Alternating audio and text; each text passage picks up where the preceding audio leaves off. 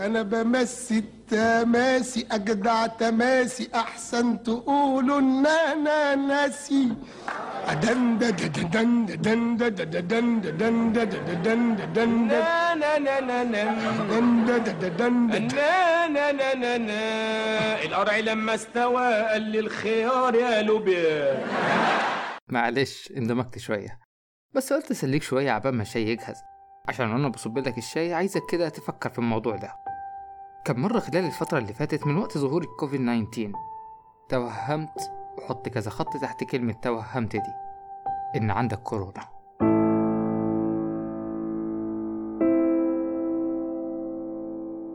أهلا بكم. أنا عبد الله محمد وهذا البودكاست مليء بالعشوائية. هنا نتناول القصص والتجارب ونتشارك المعلومات والأفكار مع بسكوت مالح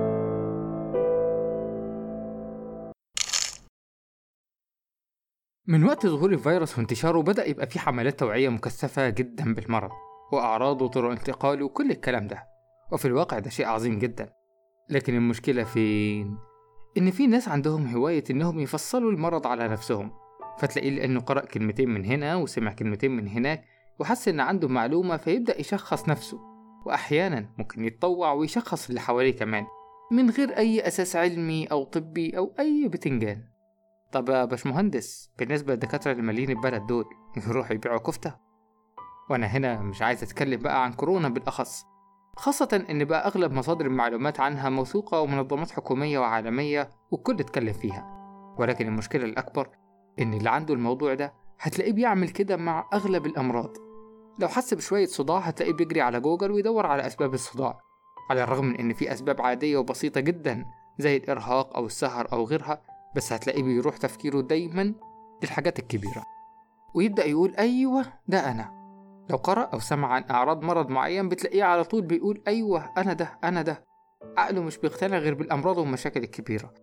تتطور المشكلة أكتر إنه لو اقتنع مثلا إن عنده مرض البربق. لو راح للدكتور والدكتور قال له إن الصداع ده سببه إنك سهران مش بيقتنع بالكلام ده. وممكن يروح يدور لدكتور واتنين وتلاتة. لحد ما بيدور على حد يأكد له المعلومة اللي في باله هو بس واللي هو مقتنع بيها تماما. ويبدأ يتحول الموضوع لحاجة اسمها التوهم المرضي. هو رايح وهو مقتنع إن عنده مرض معين فبيبدأ يبحث ويدور على أي حاجة تدعم الحاجة اللي في دماغه دي اللي هي اجتهاد منه أصلا قررها. أو لأن فلان أو فلانة قالت له إن كان عندي نفس أعراضك وطلع كذا. بيبدأ يعيش في الوهم ده ومهما يروح لدكاترة أو مختصين برضه مش بيقتنع بالكلام. الخطورة إنه ممكن فعلا يصاب بمرض عضوي مش موجود عنده فقط من مجرد التفكير. يبقى مريض مرتين. مرة بالمرض اللي هو جابه لنفسه والمرة التانية بمرض التوهم المرضي. الوهم بعد أمر ربنا طبعا له تأثيرات كبيرة جدا. ممكن يمرضك وممكن يشفيك. هات الكوباية صب لك شوية شاي تاني عشان مجهز لك شوية قصص وحكاوي كده عن الموضوع ده.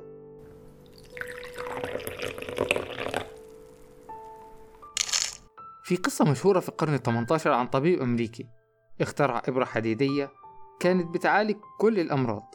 كان بيبيعها بمبلغ كبير جدا وقتها والناس بتجيله من كل مكان. لحد ما سمع عنه دكتور بريطاني فقرر إنه يخترع إبرة زيها ولكن من الخشب الأرخص شوية. وأقنع الناس إنها نفس الإبرة السحرية وليها نفس المفعول.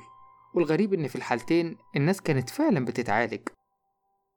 الدكتور كان عارف إن لا الحديد بيعالج ولا الخشب بيعالج بس اكتشف إن الناس طول ما هم مقتنعين إن هي دي الإبرة السحرية كانوا فعلا بيتعالجوا. نفس القصة بتحصل إن أنت أول ما بتتعب فبتلاقي الست الوالدة ربنا يديها الصحة تروح عاملة لك طبق الشوربة كده عشان تخف. أو البرشامة من الدواء إياها اللي موجودة في صيدلية الوالد اللي أي حد فيكم بيجيله أي مرض بياخد حباية منها ويخف على طول. ولو تفتكروا من سنوات كده انتشرت اسوار حديدية بتلبسها في إيدك بتطلع الطاقة السلبية وتطلع الأمراض من جسمك وبتعمل مش عارف إيه وأول ما تحطها في إيدك وتلبسها تكتشف إنه ما تغير ولا شيء. وقيس عليها بقى حاجات كتير جدا. الشخص اللي مزاجه مش بيتظبط غير على كوباية القهوة. اللي مش بيروق غير بكوباية ليمون اللي بتعصبه كوباية الليمون اللي لو مشربش كوباية الشاي العصر مش بيعرف ينام بالليل وغيرهم وغيرهم وغيرهم. كل دول مش بيكذبوا هم فعلا صادقين في شعورهم. لكن الفكرة كلها هنا في السبب والارتباطات والاشتراطات اللي بيعملها مخك وبتألفها أنت في خيالك. بيكون ليها عامل كبير جدا في الموضوع ده. وقبل ما ندخل في خناقة أصل القهوة فيها مش عارف إيه والشوربة بتدفي الصدر مش بتعالج والكلام ده تعالوا نرجع تاني للعلم. والعلم هنا بيقولك إنك ما تقدرش تاخد نفسك وتبلع ريقك في نفس الوقت. يا عم أنت بتجرب إيه؟ الله يصلح حالك. يا عم ركز في الحلقة ركز في الحلقة. إحنا مالنا مال الكلام ده؟ لحد الستينات والسبعينات كانوا بيستخدموا الوهم للعلاج لدرجة إنهم كانوا بيعملوا عمليات اسمها nothing الولا حاجة. مريض كان بيشتكي من آلام في العمود الفقري. بعد ما دخل غرفة العمليات وفتحوا علشان يعالجوا اكتشفوا إن العمود الفقري سليم وما فيهوش أي حاجة. طبعا أيامهم كانت لضعف أجهزة الأشعة. قفلوا كل حاجة مرة تانية وطلع المريض. الغريب إنه فعلا حس بتحسن مع إنهم فعليا ما عملوش ولا حاجة. لما رجعوا اكتشفوا إن الموضوع ده حصل مع أكتر من 300 حالة مسجلة. كلهم اتعمل لهم ولا حاجة وفعلا بعدها تشافوا حتى هنا المرضى ما كانوش بيكذبوا هم فعلا صحتهم تحسنت. وده خلى إن لحد النهاردة ما فيش شركة تقدر ترخص دواء غير لما لازم من ضمن الاختبارات. عادة العصفور بتاعي. غير إنهم لازم من ضمن الاختبارات يختبروا تأثير الوهم. مجموعة الاختبار مجموعة الأشخاص يعني اللي هيعملوا عليهم الاختبار بيتقسموا لقسمين نص بياخد الدواء الحقيقي والنص التاني بيدوهم حبوب مزيفة ملهاش أي تأثير حقيقي على المرض. طبعا من غير ما حد فيهم يكون عارف هو بياخد إيه ومن غير ما الدكاترة المعالجين نفسهم يكونوا عارفين هما بيدوهم إيه. بس علشان يستثنوا تأثير المرض ويختبروا التأثير الحقيقي للدواء. فلان لما بيجيله برد مش بيخف غير على الدواء الفلاني. وفلان لو أخد دواء أصلا مش بيخف وبيتعب زيادة.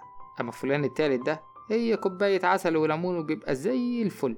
فلان لو راح لدكتور وهو بيديله الدواء قال له خلي بالك من أعراضه الجانبية بيحصل كذا وكذا. مجرد ما بياخد الحباية بيفضل مستني كذا ده يحصل. لحد ما يحصل له فعلا ويتنقل للمستشفى. أو اللي رايح ياخد تطعيم ما. طبعا أنتوا مش عارفين أنا بتكلم على أنهي تطعيم. فبيبقى سامع إن أول ما بتاخد التطعيم ده بيحصل لك كذا وكذا وكذا. فيفضل قاعد مستني الأعراض دي لحد ما تحصل له. أو يعمل زي صاحبنا بقى الأولاني بتاع التوهم المرضي. يفضل يربط كل حاجة في باله وخياله بأي حاجة بتحصل له أو هتحصل له. يفضل يقول أيوة ده سببها التطعيم. حتى لو الموضوع ملهوش أي علاقة أو أساس علمي. وبما إننا رجعنا للكلام بقى عن التوهم المرضي فتعالى يا صديقي المستمع نلم ونلخص الكلام الكتير اللي فات ده. ولو عايز تجيب لنفسك كوباية شاي أو تشرب مية ولا حاجة خد راحتك عشان الكلام اللي جاي ده في الزتونة.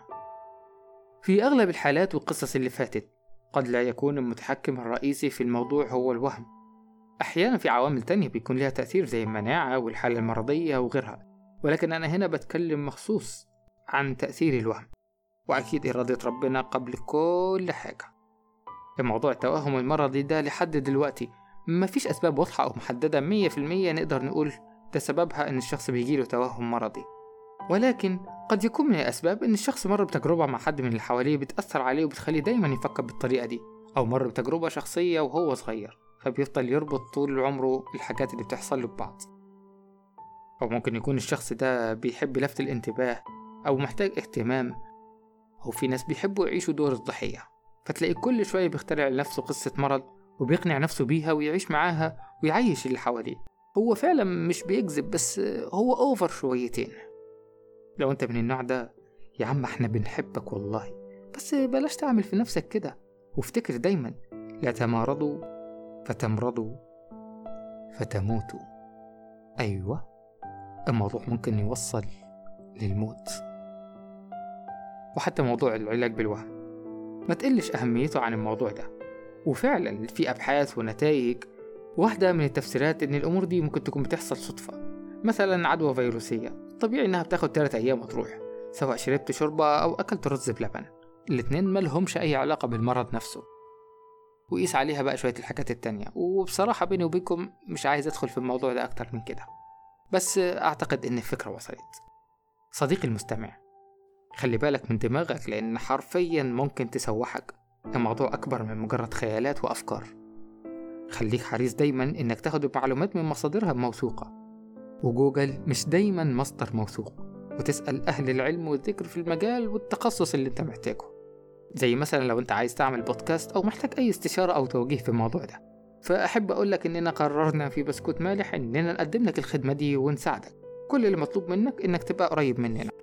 تعال تفضل تابعني في الانستجرام am13.92 عشان هناك هنعلن قريب إن شاء الله عن التفاصيل دي. خليكم قريبين شيروا الحلقة في كل مكان. شكرا إنك وصلت لحد هنا. وكالعادة شكر خاص جدا جدا جدا. أيوة. برافو عليك إنك قلتها. سنفور مبسوط منك. ألقاكم على خير. يا رفاق.